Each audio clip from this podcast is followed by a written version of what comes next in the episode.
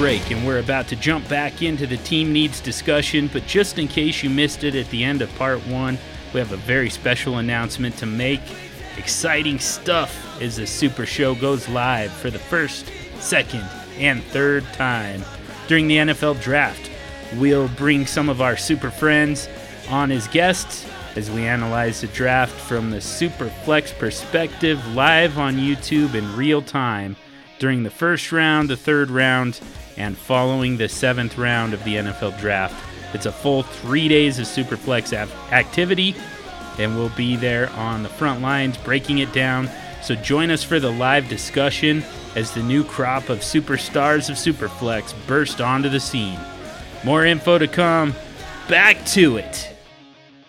We need to get to some of these other positions so we can actually get through all four of them this week. So uh, we're going to have to run through the running back position a little faster. Uh, well, quite a bit faster here, in fact. But um, we uh, let's get to the running back position, and we've got a just a list of teams here uh, that all could be looking for running backs. So let's just pick out. I'll I'll read off the entire list, and let's just have you guys pick out you know one team each that you think is particularly likely to invest heavily in the running back position. So what we've got here is Buffalo, Baltimore, Indianapolis, Houston, Kansas City, Oakland, Philadelphia, Chicago, Minnesota, Tampa Bay, Carolina, Atlanta, and the LA Rams. Is there any first of all, is there anyone that we can just cross off that list? It's it's gonna be pretty unlikely. I don't think Philly is going to nor Minnesota for that matter. I don't know. I, Minnesota, I still wouldn't. Yeah, but that that's because you think Dalvin Cook. yeah. no, now there's there's another reason too because I just read a uh, a mock draft that I believe it was Dane Brugler just came out with a mock draft. I believe it was last week, and he actually had Minnesota taking David Montgomery. So I'm not the only one that thinks that Minnesota could end up taking a running back in this draft class. So I'm just saying I, am I'm, I'm not alone on that on that that island there. Um, David um, Montgomery, really? That would be nuts. They what? They need running back depth. I don't think that they need to spend what it takes to get David Montgomery. Yeah, like I I could see like a bruiser because they have Roc Thomas, they have Mike Boone. Roc Thomas still probably facing yeah, a suspension.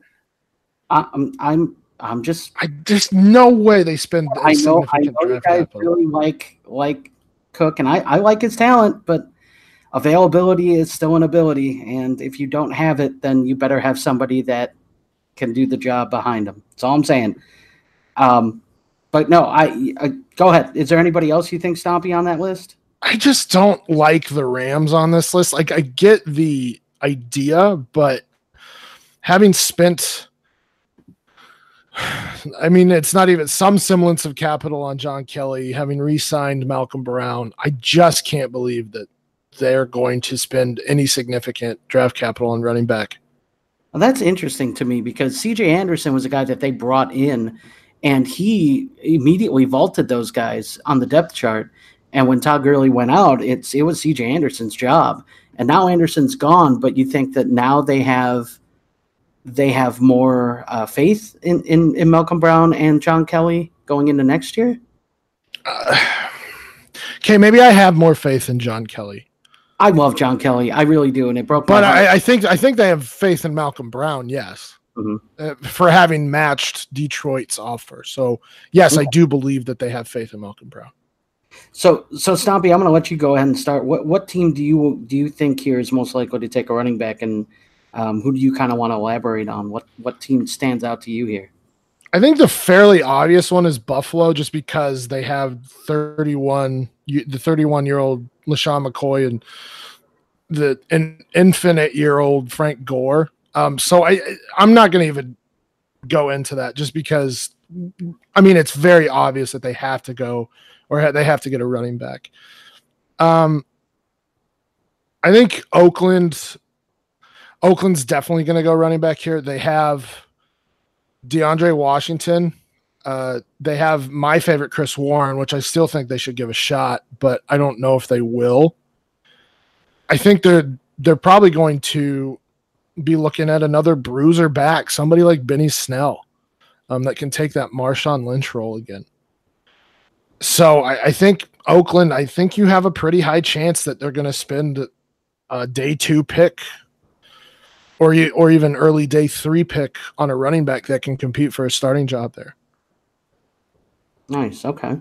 Yeah, I could I could see that. I I, I think that's a, a real good possibility. A team I kind of want to talk a little bit about, and I'm probably in the minority here. As a matter of fact, uh, I I just think it's it's interesting to to kind of get everyone's perspective on it, and that's Atlanta.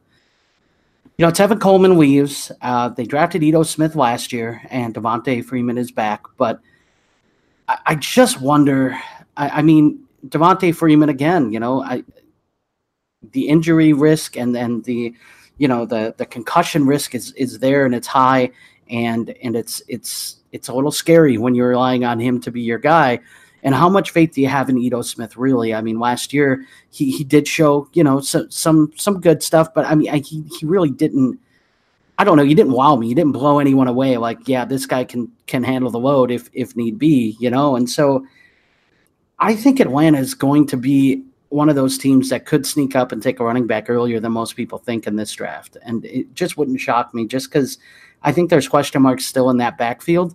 Um, I think on offense, you know, the offensive line played pretty well last year. Matt Ryan obviously played at a high level. Uh, you know, they're, they're high on Calvin Ridley and, and Julio Jones is still there putting up good numbers. Austin Hooper played well. So on the offensive side of the ball, you don't have a whole lot of holes. Um, so it wouldn't shock me if, you know, they tried to fill that, uh, that running back position um, in this draft. And so I'm, I'm actually a little curious on what you guys think about Atlanta real quick so here I, I like the thought, and I think I agree somewhat just because we just don't know what Devonta Freeman's going to be this year. And he's probably out after this year just based off of his contract situation. I think he might have like a $16 million. Uh, well, that's not right. I would, I'll have to look that up. But he's got a significantly less dead cap hit uh, at the end of the season or, or into next season. But they spent a fourth round pick on Ito Smith. They also have Brian Hill, who they spent a fifth round pick in the 2017 draft. And he actually showed out relatively well in 2018 in the uh, limited touches he had. Let me look at his game log real quick. There was a couple games towards the end of the season that he actually did really well. Uh, week 15 and week 16 he had eight carries for 115 yards and then eight carries for 30 yards. Um, so he actually looked decent. So I don't know if they spend significant draft capital just because of drafting Ito and having Brian Hill on there. So real quick, I I did the research for you. So Devonta Freeman does have an out after 2019 when his cap hit jumps to nine and a half million and the dead cap gets cut in half essentially from 12 million to 6 million. So, yeah, I mean, I, I think that either way, this is kind of it for Devonta Freeman. And it's also uh, the injuries, you know, where where I don't agree with Dalvin Cook because to me it was still one real injury event. It was st- everything kind of came back to that that torn ACL. But Devonta Freeman has kind of a list of things going on here. And the uh, the big one for me is actually the concussions. I know that a lot of people are are worried about the knee. I think that's a concern, but to me, it's the concussions because each one of these it, it's they're starting to pile up, and every time you get concussed, it's worse than the last one. It takes longer to recover than the last one.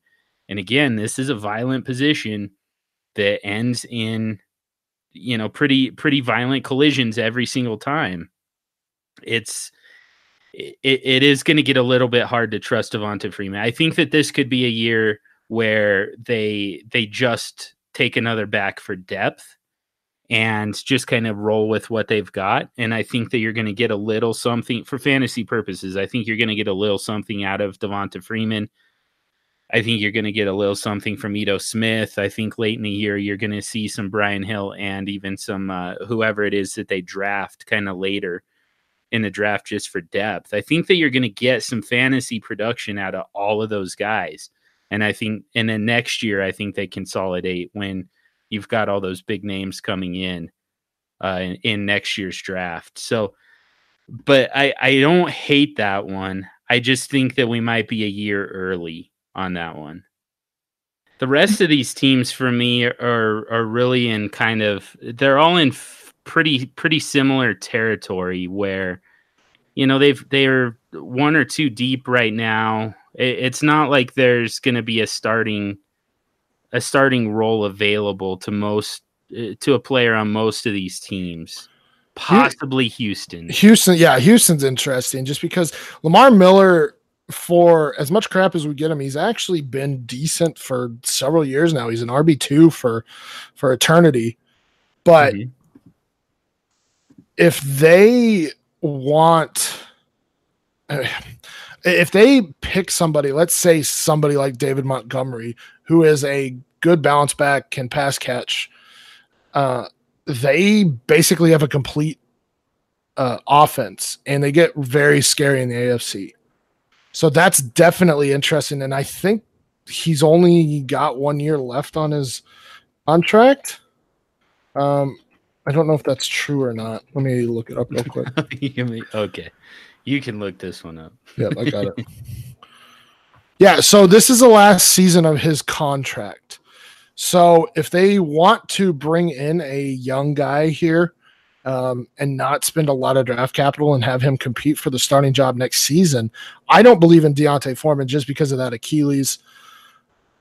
This could be interesting, maybe not this year, but going into next year. Um, and in Dynasty, this would be, definitely be a position I would invest in uh, if they did spend, let's say, a day two pick on a running back. Yeah, that's that's an interesting team, and I, I, I agree with everything you just said. I think the only other team on this list that I'd like to talk about a little bit is Chicago, and they're interesting because you know a lot of us are projecting Mike Davis as kind of that guy that's going to take over there, and and Tarik Cohen obviously has a big role on that offense as well. But uh, and and we've mentioned David Montgomery several times, and poor Josh Jacobs getting no love, and and Miles Sanders hasn't been brought up, but David Montgomery is an interesting name because I, I think he compares uh, pretty positively to Kareem Hunt. And when you look at, you know, Kareem Hunt, you, you think of, well, what did Matt Nagy do with him? You know, Matt Nagy has a history with him and did really well, uh, you know, with, with Kareem Hunt under his tutelage. So does he look for a player in that mold? And maybe David Montgomery is a guy that, that could go there, and maybe that's part of the reason why Jordan Howard was was like you know was traded uh, for so little at this point was because they just wanted to get rid of him to make room for another guy. So Chicago's an interesting team to me too because I mean while we're all projecting that Mike Davis can can do that role can can be that guy and step in and fill that role, I, I'm not sure if that's how Chicago feels about it. So. I would hate that one. I, I'm really looking forward to seeing Mike Davis in that role, but um, yeah, I I don't in this day and age with it with the amount of talent that there is at the running back position it feels pretty unlikely that a team would go into an NFL season with Mike Davis as your bell cow back. Yeah, I I think I think they'll definitely spend some semblance of capital. It's kind of weird this this class of running backs is you're not really top heavy, but you're pretty deep. Uh, so I think you'll just you'll see a lot more running backs go late day two, early day 3 mm-hmm. um, and it's definitely interesting. Uh, it'll, I'll, I'll tell you what, it, it will tell us a lot about wh- how Chicago feels about the running back situation. Obviously, if they don't spend like let's say a third round or fourth round pick on a running back.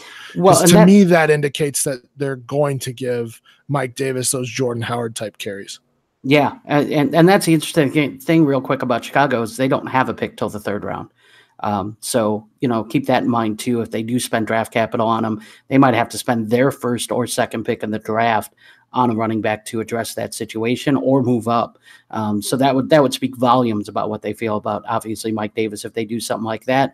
But if they don't, then I think you know I think that's uh, yeah, that that that's a good call, Stompy. That's a good indication that they're they're uh, ready to to let Mike Davis really kind of carry the workload there um, for some of the short yardage and goal line stuff at the very least, with Cohen having his role as a pass catching back there. So just to put a bow on the running back position real quick, how many of these, and I'll go back through the list real quick Buffalo, Baltimore, Indianapolis, Houston, Kansas City, Oakland, Philadelphia, Chicago, Minnesota, Tampa Bay, Carolina, Atlanta, and possibly the LA Rams. And, and, I actually don't think that Philadelphia is a real strong candidate either, personally. But of of the teams on that list, how many of them do you believe a running back would go to and be fantasy relevant to a point of taking them within the first, let's say, uh, let's say 18 picks of your superflex rookie draft? I don't know. Maybe in a superflex rookie draft going in the top 18, maybe three. I, yeah. I, I just don't think that there's a lot of running back value in this class. So I think there's probably three, uh, maybe four that that you know maybe a fourth sneaks in there, but I think three is probably the number I'm looking at. Um, I think in six actually. So Buffalo, I could see the Colts if they go relatively early. Let's say they get somebody like a Miles Sanders. I like Miles Sanders more than I do like Marlon Mack. Hmm. Houston, Kansas City is somebody that I'm looking at. Um, if they pick somebody, let's say in the third round, uh, a running back in the third or fourth round, Oakland definitely, um, and then Tampa Bay. Uh, if they decide to pick up a, like I said, a, a, running back in those middle rounds, I think they have a legit shot at getting some um, significant playing time. Yeah, those are good ones. I think if if Atlanta, uh, it, Atlanta, Houston, Kansas City, if any of them were to go, you know, pretty early at running back, it would get my attention. Mm-hmm. Uh, all right, so let's move on to the wide receiver position, though, and uh, this, you know, this this is a deep class. It's also pretty loaded from top to bottom. So this is definitely the year to reload at wide receiver. We've got a pretty healthy list of teams that could use wide receiver help, and I don't think that this list is fully complete, but we'll go down the list real quick. New England, Buffalo, Miami, the Jets, Pittsburgh, Baltimore, Indianapolis, Jacksonville, Kansas City, the Giants, Washington, Philadelphia, the Panthers, the Saints, the Seahawks, the 49ers. Those are all teams that could be in the mix for for wide receiver help. I think that you could put the Chargers in there still just based on the fact that I mean they they really kind of have the luxury here of going best player available. I think that the Denver Broncos could probably use some wide receiver help still. I think there there are a handful of other teams that I would put in there, but I think the, these are the ones with a little bit more glaring needs, probably a little bit more likely to take wide receivers, especially early. So, are there any out of this list that you guys feel like we can eliminate, or any that you feel would be particularly good landing spots for, you know, some of the, some of the top guys, the you know N'Keal Harry, DK Metcalf, Marquise Brown um, you know, some of uh, uh, Hakeem Butler, some of the guys that uh, that we're already projecting fairly high. AJ Brown, um, would this uh, would this improve their stock in the Superflex rookie draft even more uh, than where we're already projecting them? Yeah. Uh, Pittsburgh. Pittsburgh's tough. I think they have three legitimate starters. Uh, probably a fourth as well. Um, Buffalo's tough as well because I think they they have Jones, Foster, Brown, and and Cole Beasley there, and they just signed Tyler Kroft. So I don't those. Does, does, does that receiving corps in Buffalo install any confidence in you though? I, there's not one name you just listed in that Buffalo receiving corps that makes me feel like they're set at that position. Well, I think just having Josh Allen there is going to make me question things. Mm-hmm. But they Robert Foster showed a lot last season. Uh, Zay Jones showed a lot. We know what Brown can be with a big arms quarterback. Beasley is a serviceable uh, slot receiver. I don't know if they, and it, it's really tough in this class because this class is just so deep with wide receivers, and there's so many wide receivers. I think there was like somebody said 40 wide receivers that could be drafted this this year.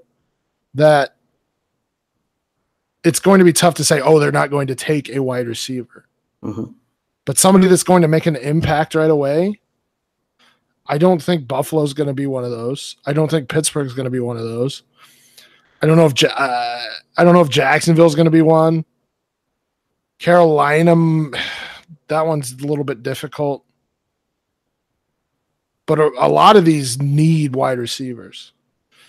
Um, and I, I really want to talk about Baltimore because everybody hates that landing spot. Oh yeah, let's Mhm. do it because yeah, I hate that landing spot. Yeah, me too. which I, I don't understand that. Like that drives me crazy. Why why does everybody hate that landing spot? You're basically if Well- they spend let's say a first or second round draft capital on a wide receiver, they basically became become the wide receiver one in Baltimore. Which means they get volume. Now they're not going well, to get that's I- that- significant like they're not going to get Pittsburgh type volume, but Mhm. you're still probably looking at 100 plus the 120 targets. really. Yeah. Or, or, or that I think that's where we fundamentally disagree is on the capabilities of Lamar Jackson and and what that offense is going to look like more than anything. You know, it's it's less about can Lamar Jackson throw to the outside and it's more about uh, does that make any sense for them as an offense to have him doing that? You know, when when you can I, I mean you've got the running backs, you've got the tight ends and now you've got you've got the quarterback who who you know he is mobile.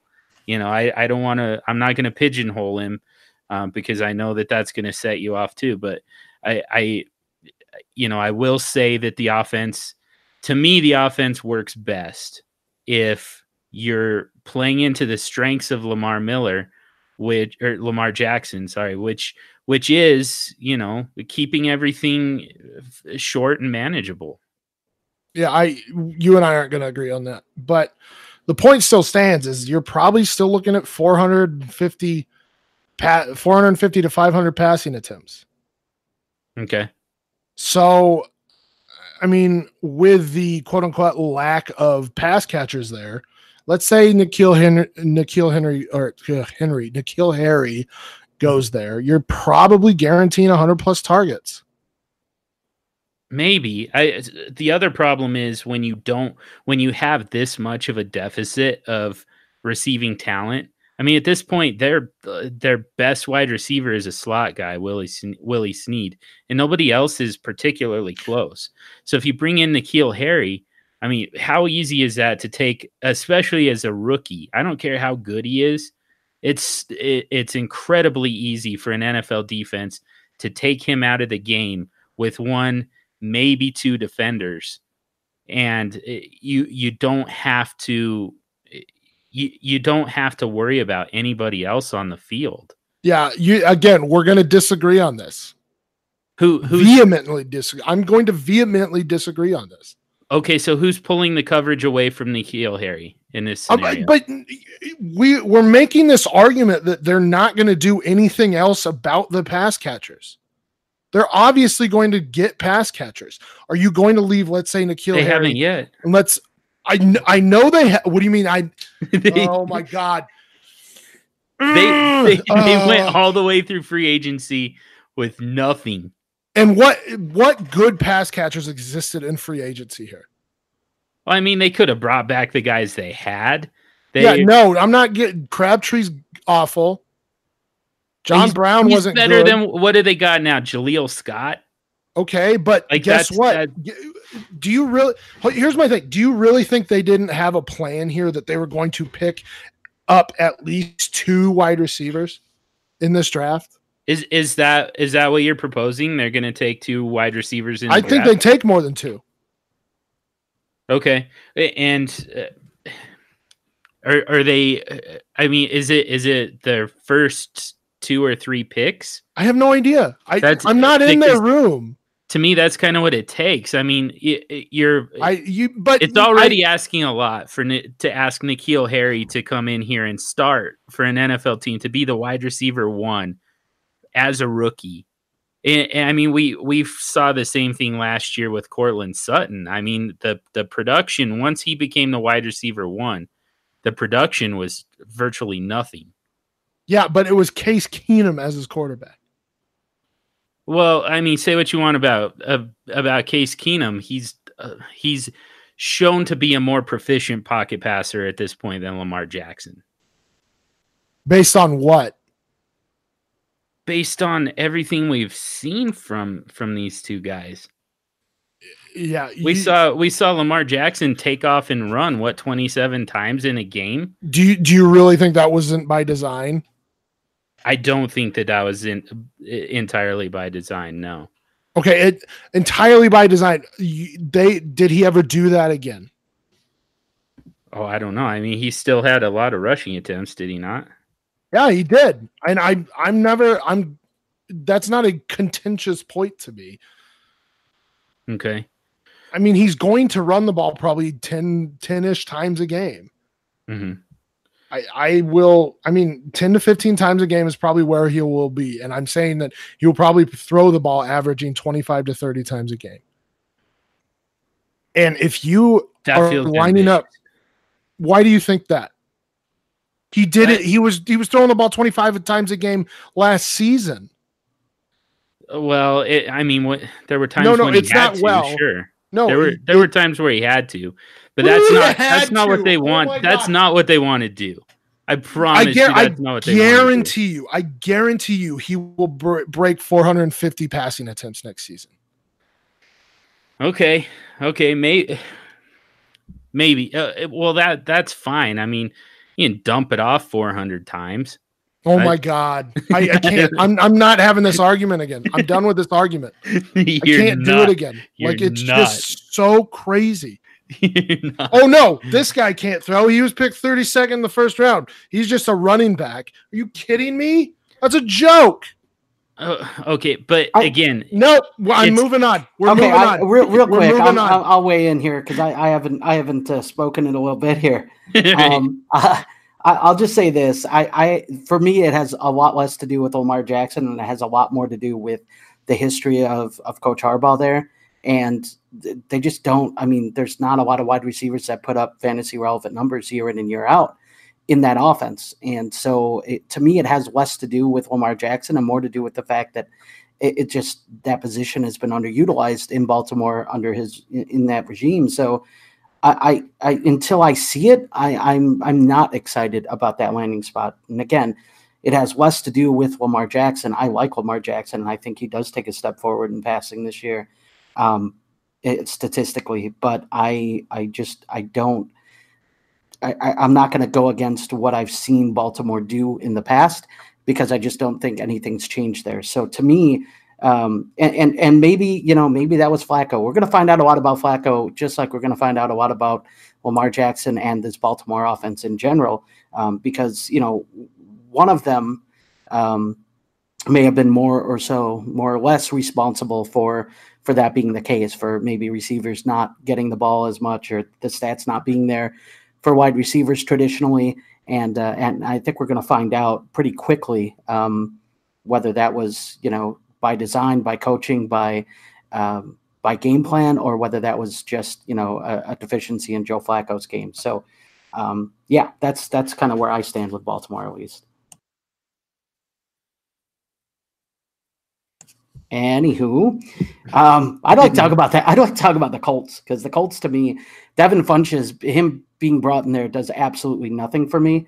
But if they want to start Devin Funchess on the outside, that's fine. I think AJ Brown would be an absolutely fantastic fit in Indianapolis as a slot receiver. Um, I think that is a guy who can really make a lot of hay underneath. Um, he's really good at at breaking arm tackles. At um, at the you know his run after catch ability is great. I think that's a guy who would fit in really nicely in Indianapolis. I would love to see them get a, a premier slot receiver, and AJ Brown to me is the premier slot receiver in this draft. If the Colts were able to land him, I would I, that landing spot to me would vault his uh, his value uh, up big time, depending on the rest of the landing spots. But I would have loved to see AJ Brown in Indianapolis. So the issue there for me is that Hilton does a decent amount of work from the slot. So yeah. You're taking away basically half of his snaps. I and, and maybe taking away is not the right word, but he, he takes about half of his snaps from the slot, which I think he does a ton of damage with, and I'd have to look that up um, to verify. But AJ Brown has also shown that he can play on the outside. Um, and if he could take over that like wide receiver two role from Devin Funchess next season, I, I like that a lot. Yeah, I think it was last season. Just over fifty-four percent of AJ uh, Brown's snaps were from the slot. Um, so obviously, you know that means that he can play outside too. Um, so I think between him and Ty splitting some of the reps from the outside and the slot uh, would be would be you know beneficial and and the matchup issues that they would create with AJ Brown kind of being a bigger slot receiver um, you know on a, on a weekly basis when you have that slot corner and you go hey do we want to match him up with the the speed and the precision of T.Y. Hilton or the size and the good route running of AJ Brown um, I think that would be a good problem to have if you're Indianapolis creating those mismatches. Um, and then, you know, it, it, really even helps out the tight ends even further because, you know, they're going to get mismatches, you know, even more if you decide that you're going to help with safeties um, over the top. So, yeah, to me, it's interesting, but I just feel like Andrew Luck with another weapon like AJ Brown, someone, you know, that can do that from the slot really would would help that team. But no, you're right, Stompy. There, you know, Ty does run a good portion of his routes from the slot as well. Though, though I suppose it would give them the ability to move those guys around a lot, which I think is very much a an advantage on uh, on that offense. Mm-hmm. Man, how about AJ Brown in New Orleans? That that would be a fun one. Oh, so, yeah.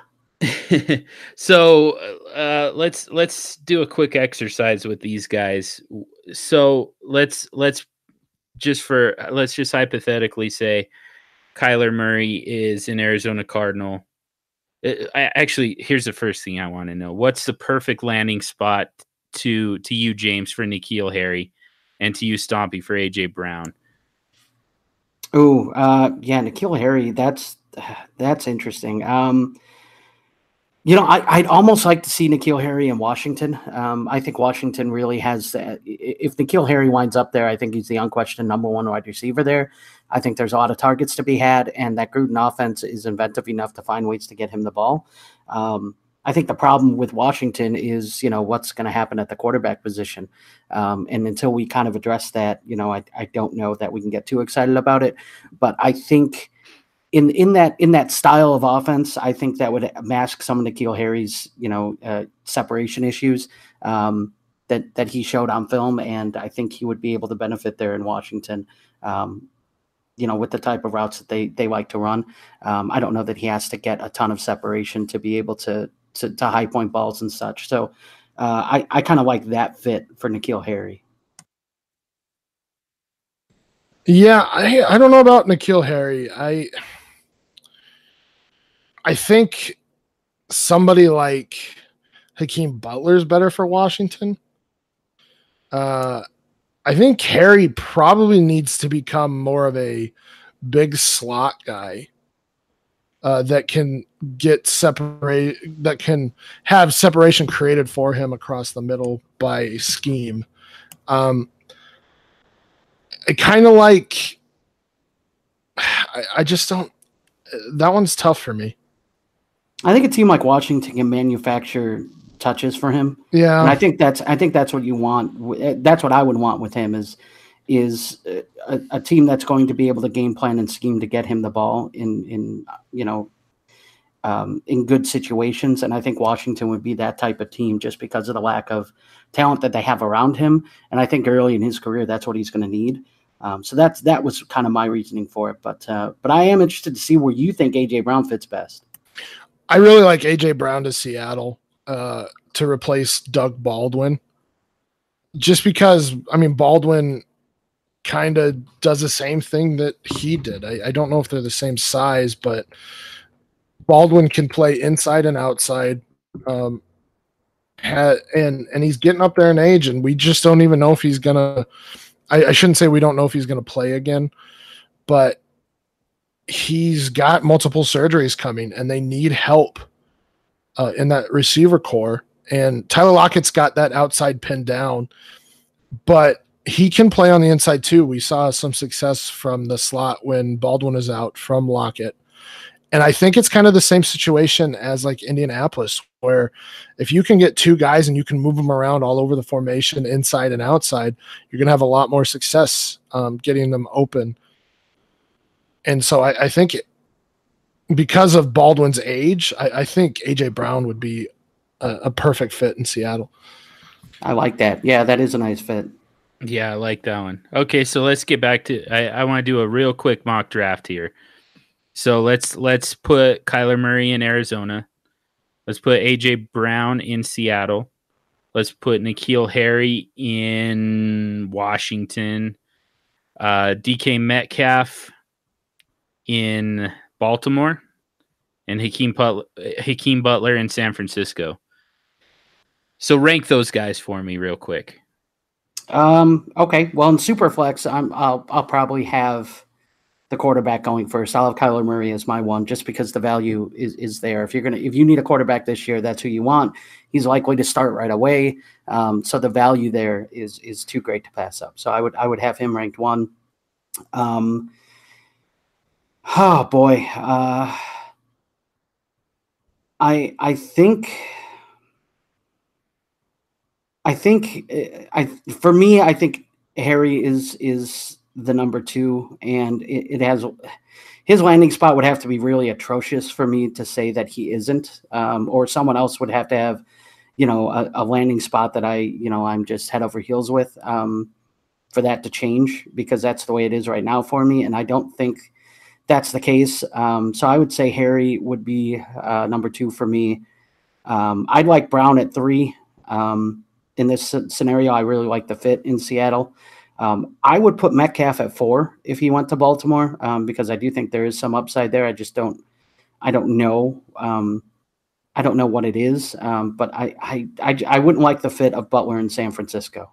so he would drop to me as the one player. I just, I don't, I don't know that what he does well would fit very well into that type of offense. Um, they're, they're not going to, you know, they're, they're, they're not likely to stretch anything vertically unless it's on the seam. And I think they already got Kittle to kind of do that. So, um, Butler to me would fall. Uh, so that would be my ranking of them. What about you, Stompy?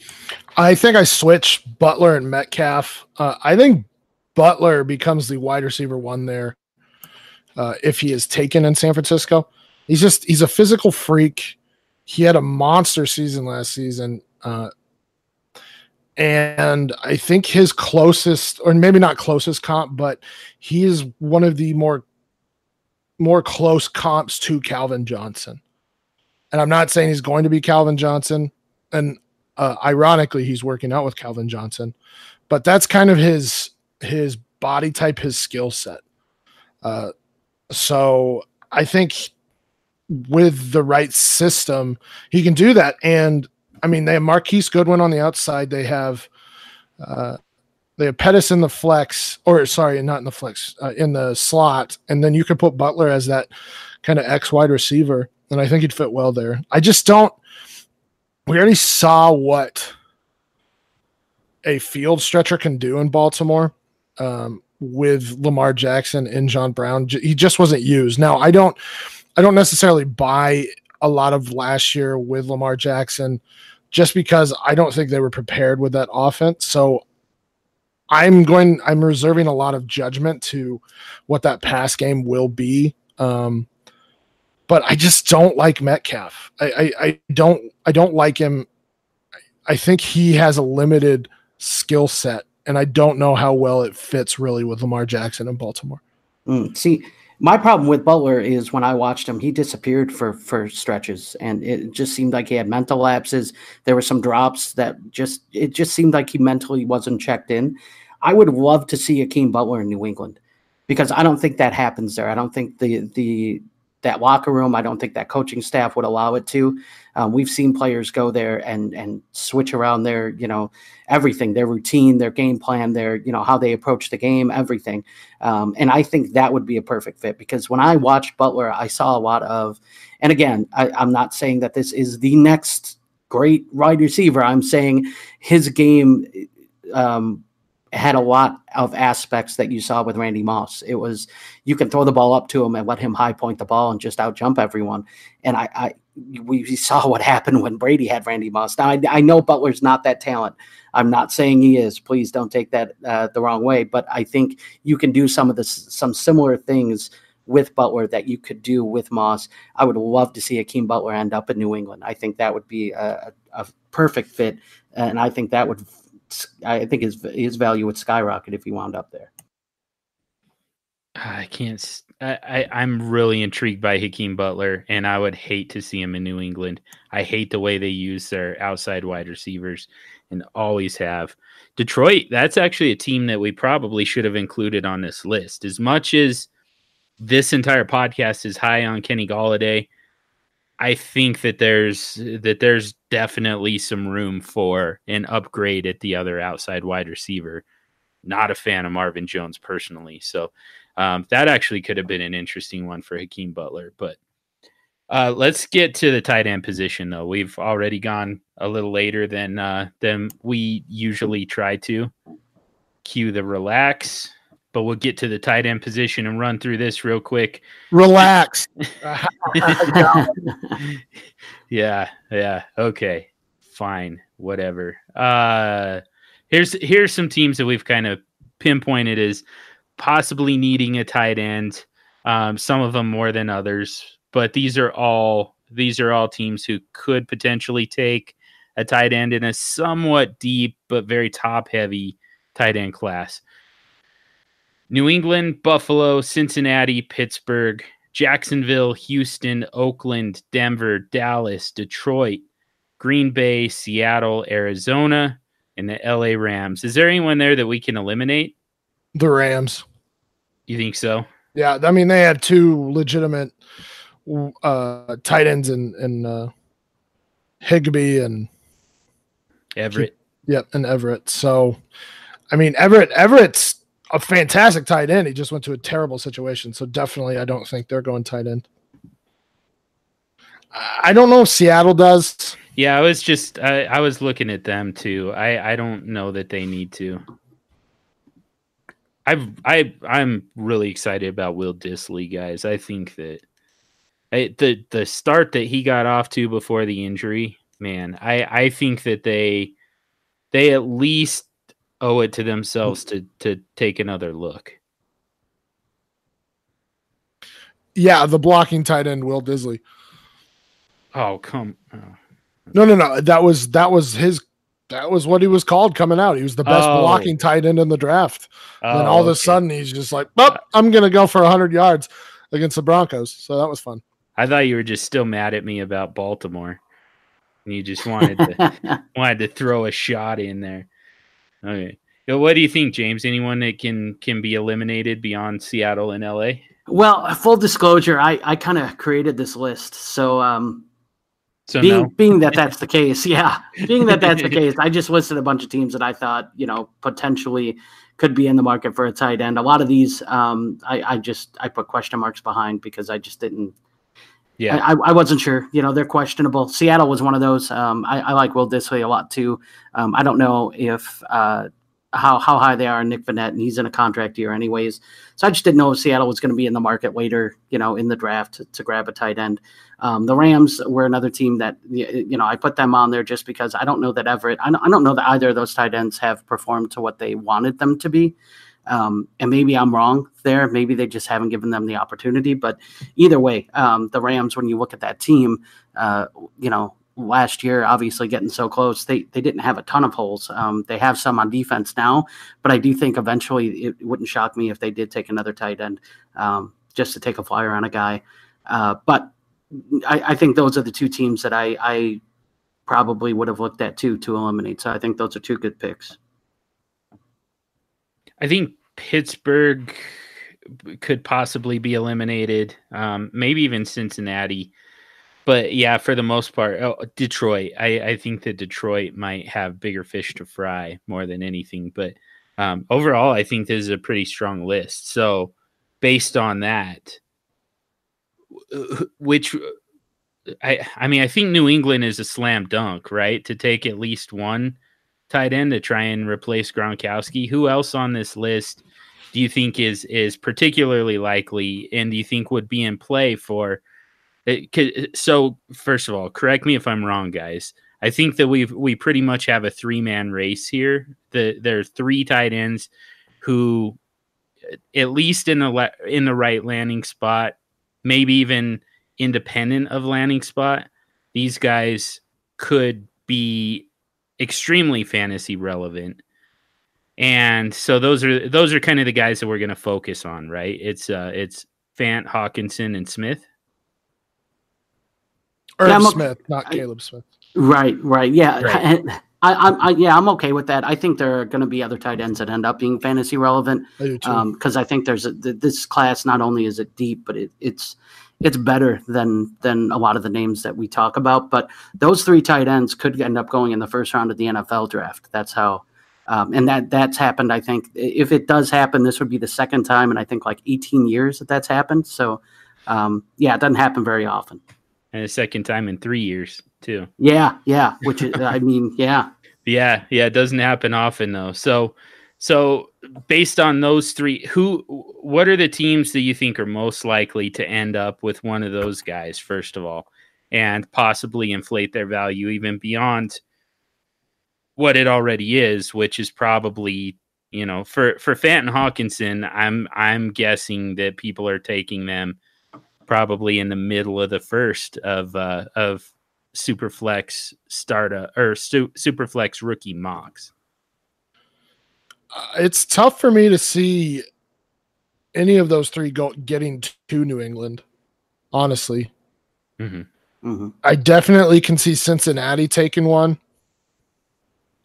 Jacksonville, I think, though it's really early, I could definitely see Jacksonville taking one. Uh, probably one of the better blockers, and and more than likely it'll be Irv Smith if if they go that early. Green Bay really could use somebody like Noah Fant to replace Jimmy or uh, Jimmy Graham. That's tough, man. Yeah, I I think one of the teams that you didn't mention that I like taking a tight end an awful lot is Oakland. Yeah. And again, yeah, I mean, three first round picks before before New England drafts. So I mean, I think really the race is going to be, you know, do you take do you take one, you know, with the first pick, the second pick, or the third pick? Well, the first pick's just too early at four. Um, so I think with that third pick, Oakland might be in play. You know, I mean, look at what Jared Cook did there, and they lost him. Um, they could really you know, be in play for a tight end there, especially if they want to make sure those receivers are able to run a little bit freer. Um, you know, to have someone that can stretch the seam would be a good thing in Oakland. So uh, it wouldn't shock me if the the Raiders took one in the first round either. But I, I like the teams you just mentioned. Cincinnati, I mean, they lost um, Tyler Kroft and and you know Tyler Eifert's been been been banged up for so long that you know, and and and they just don't have a lot there. You know, so that wouldn't shock me. Buffalo is another team that really wouldn't shock me if they ended up taking a tight end because, I mean, Charles Clay is on his last legs, and and you know they they could really use an upgrade at the position. Um, uh, Detroit is really interesting because I've seen several mocks where Detroit has taken one in the first round. I think they picked twelve, and I've seen Hockenson go there. And while to me, I think that's too early. I could uh, it there's some merit there because he's he's a really good blocking tight end, and I could see them wanting to run the ball. So I could see them getting him and winding him up, and running two tight end sets with Jesse James out there, and that being the way they attack defenses. So uh, while I don't, I, while I think it might be a little early for them, um, you know, I've seen it, you know, uh, in in several mocks from people I respect. Um, and Green Bay, like you mentioned, to me is is I mean that they have two first round picks too. Um, so they could take one at 30 just ahead of New England, um, or they could take one with their earlier pick because, you know, they got one last year um, in a trade with New Orleans. So, uh, you know, really interesting that they have two picks. One of them could go to tight end. So, um, yeah, I, there's, there's a lot of teams that I think are in play for a tight end early. So, how about some names from you guys going to New England? Because again, I, to me, that one's pretty much a slam dunk. And in fact, they could they could take two tight ends. So, eh, but I think that that's a landing spot that that you know, inflates a, a value, a player's value. Man, close to first round territory, if not into the first round of a super flex rookie draft. So, what are some names that could actually be available to the New England Patriots that you guys could see going there and therefore getting that that huge value bump? I think probably Jace Sternberger is the the top candidate to go that late. Uh, he, hold on, let me read some here. Um, he's he could be as good as those top three ultimately. Uh, he's a good receiver. He's a good blocker. Um, if he develops a little bit, he could be one of. The, I mean, I, I he's one of the top tight ends in this class, but I mean, he could be as good as Irv Smith, uh, T.J. Hockenson. Um, but yeah, I, I think that's definitely a possibility. They they need somebody that's going to block as well as be a good receiver. Uh, that uh, that was an underrated part of Gronk's game is he was a very good blocker in the run game. Um, so and and with the way that the Patriots are moving right now, uh, especially with Sony Michel, he could. Um, they they they need somebody who's going to be able to block right away. So Jace Sternberger is definitely up there. Um, another one, Dawson Knox, uh, could definitely fill that role as well. Um, so those are kind of the two that I would think if they're going to go early at tight end, they would go that with one of those two. Yeah, man. And and I don't. I I really like the Sternberger take. I I think that that's there's a good possibility that a guy New England could be eyeing. But I, New England is so tough in this draft because, in my opinion, New England is void of talent on offense more than they have been in at any part of this this dynasty run. Um, I mean, when you look at what they have, I think their run game is fine. But at wide receiver, I mean, you have an aging Julian Edelman, and I don't know what else you have there. I mean, I don't think there's a lot of talent there. And now Gronk is gone, and you know now you're void of talent at tight end. I mean, th- this offense really needs playmakers. It is so off-brand for New England to trade up, right? I mean, they normally just trade back and acquire picks. You have 12 picks in this draft, and your team is is really void of talent at some of the uh, the skill positions if I'm New England, and again, I, I I know it's out of character, but this is the year that I am packaging and trading up. I'm gonna gonna fill these these roles with uh, you know these these holes that I have on my roster with guys that can that can help me right away here. And I think a trade up for a guy like Irv Smith might be the move to make. Um, Irv Smith's a guy that can block. He's a guy that can that can uh, that can catch the ball well too. Uh, he's an Alabama guy. Um, we know that uh, that uh, Bill Belichick has a good relationship with, uh, you know, with Nick Saban in Alabama there. So I'm sure he knows all about Irv Smith. Um, this is a move to me that just makes sense if you're New England. You don't, I don't think you have to trade up too much. I think Oakland's, I, I think Oakland's third pick is a, it's either 24 or 27. I don't have the the order in front of me, but I think basically that's what you want to do is try to leapfrog them. Um, and you know, when you can give 32 and you have 11 other picks um, you could package, you could put together a package to move up, um, get a playmaker like that, and then not have to worry about that position until you know later in the draft, where you still have a bunch of picks. So to me, that's the play for New England is to move up. But uh, again, it's so off brand for them to do so that I I don't have any confidence that that's what they'll do. But I, I mean, just looking at it on paper, to me, this is the move to make if you're New England. All right, one last question, just to uh, to kind of put a bow on this. What are there any other uh, situations here that you think uh, could potentially elevate one of those one of those later tight ends into the top half of the second round of a uh, superflex rookie mock or rookie draft?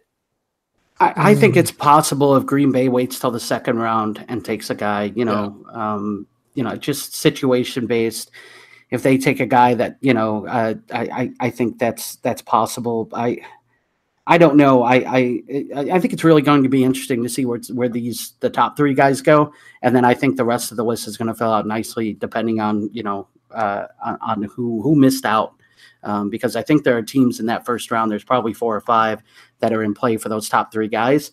And if one of these high powered offenses like New England and Green Bay do miss out on those guys, then whoever ends up in those positions, uh, I think their value vaults up to where you know they might be an early to mid second round pick in uh, in in some uh, Superflex Dynasty mocks.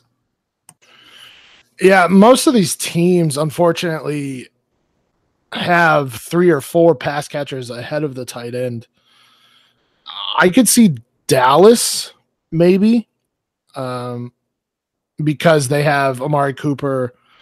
Yes, they have Randall Cobb, who's oft injured. They have a second year Gallup, who we don't necessarily know who he is. So there is targets to be had in Dallas. Um, Detroit, you're talking about probably the fourth best pass catcher on that team.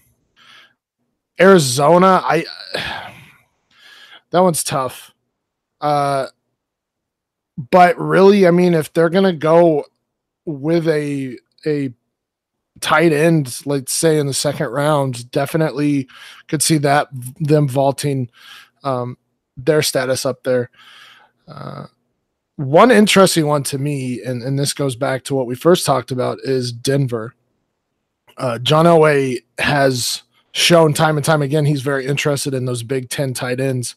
We've seen it with Jeff Heuerman, uh, Jake Butt. You know, it was Matt LaCosse at one point in time, Troy Fumagalli. So he likes those Big Ten tight ends. Uh, and at 10, I would not I would not hate them going after somebody like TJ Hockenson. Um, so that's definitely interesting to me. And he becomes basically the third best pass catcher on that team, if that is the case. Uh, so I, I uh, really, I, I say I wouldn't hate it. I would actually love that if they picked TJ Hockenson at 10. Wow. I think that's a really sneaky landing spot too. I, I, I'm pretty convinced that this is going to happen. Now, though, I mean, the only thing that gets in the way is the fact that this is not a very good crop of run, of uh, linebackers, and that's easily the biggest hole that the Broncos have right now. So I mean, I, it it almost forces their hand to go linebacker right there. But uh, if if if they're able to to come up with a plan at linebacker beyond that, I I'm pretty much convinced that this is happening. I think tight end at number ten um, I, I, to a point where if I'm going to handicap it, I think that's the most likely scenario. Wow. So you guys are okay with the top 10 pick on a tight end, huh? Yep. In this class, wow. sure. Yeah. Okay. Honestly, this class rivals 2017 to me. And really, the top end of this class might be better than the top end of the 2017 class.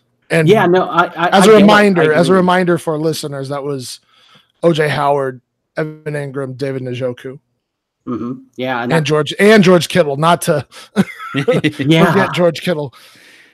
Yeah, no, I agree. I, I think this this is a fantastic tight end class. I still don't know if I have a team if if if if I'm if I'm the fan of a team that earned a top 10 pick if I'm okay with them doing it spending it on a tight end. I just don't know that that's a difference making position that I'd be okay with them selecting there.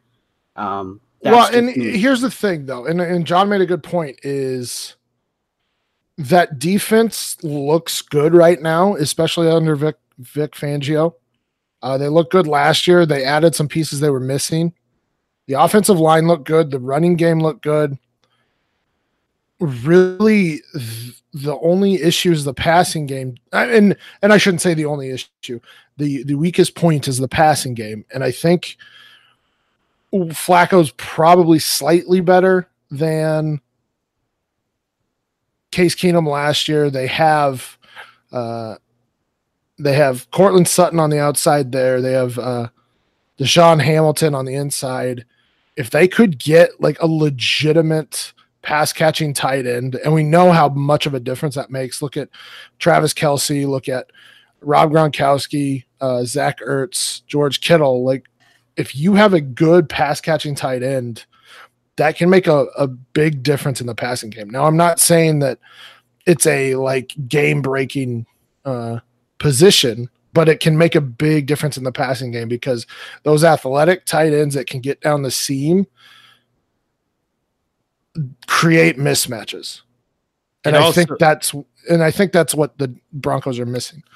It also kind of covers up uh, uh, the other to me this is actually the most glaring issue beyond linebacker is still the interior of the offensive line and there isn't really a way to to repair that you know especially early in the draft so you know it, you know using those those shorter routes working kind of more the middle of the field letting Flacco get get rid of the ball quicker uh, it, you know that's kind of how you make up for the fact that you're going to have a fairly porous offensive line probably for another season here, uh, especially up the middle.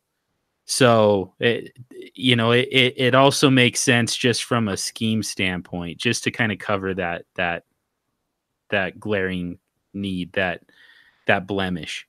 But all right, I'm sure there's a more graceful way to do this but we've gone way too long already. So we're just to cut it right there. We're just to wrap it up for the week. And as we do, we're to ask you for a quick favor if you haven't already. Subscribe to the podcast wherever you listen to podcasts. You can also subscribe to the DLF family of podcasts, the mega feed, and get access to all of the great podcasts from DLF. And once you're subscribed, if you'd give us a rating and review, not all podcatchers give you that option, but on the ones that do, We'd really appreciate it. And here's another way that you could help the podcast out. Ryan McDowell's Fantasy Follows podcast category will be coming out soon, and we'd love to get your vote. If you were going to give us a rating and review but never quite got around to it, here's a way to do something quicker and easier with the same amount of potency. So make sure you're following Ryan. He's at RyanMC23 so you don't miss the announcement whether it's a vote or a rating and review, you're helping us to expand our reach and get out to a larger audience so we can involve more people in the conversation and zero in on all the topics that are the most useful to you, the listener. And in the vein of listener listener interaction, send us your trades on Twitter at Superflex Show. You can also send them to any one of us individually. Stompy's at FF Stompy. James is at underscore James the Brain. And I'm at Superflex Dude. We can retweet them, help you get more votes and comments, and sometimes even bring them here on the podcast and analyze them. Thank you to Heart and Soul Radio for the song The Addiction that we use as our intro and outro music. And above all else, thank you to each and every one of you for listening. Until next week, stay sexy and super flexible.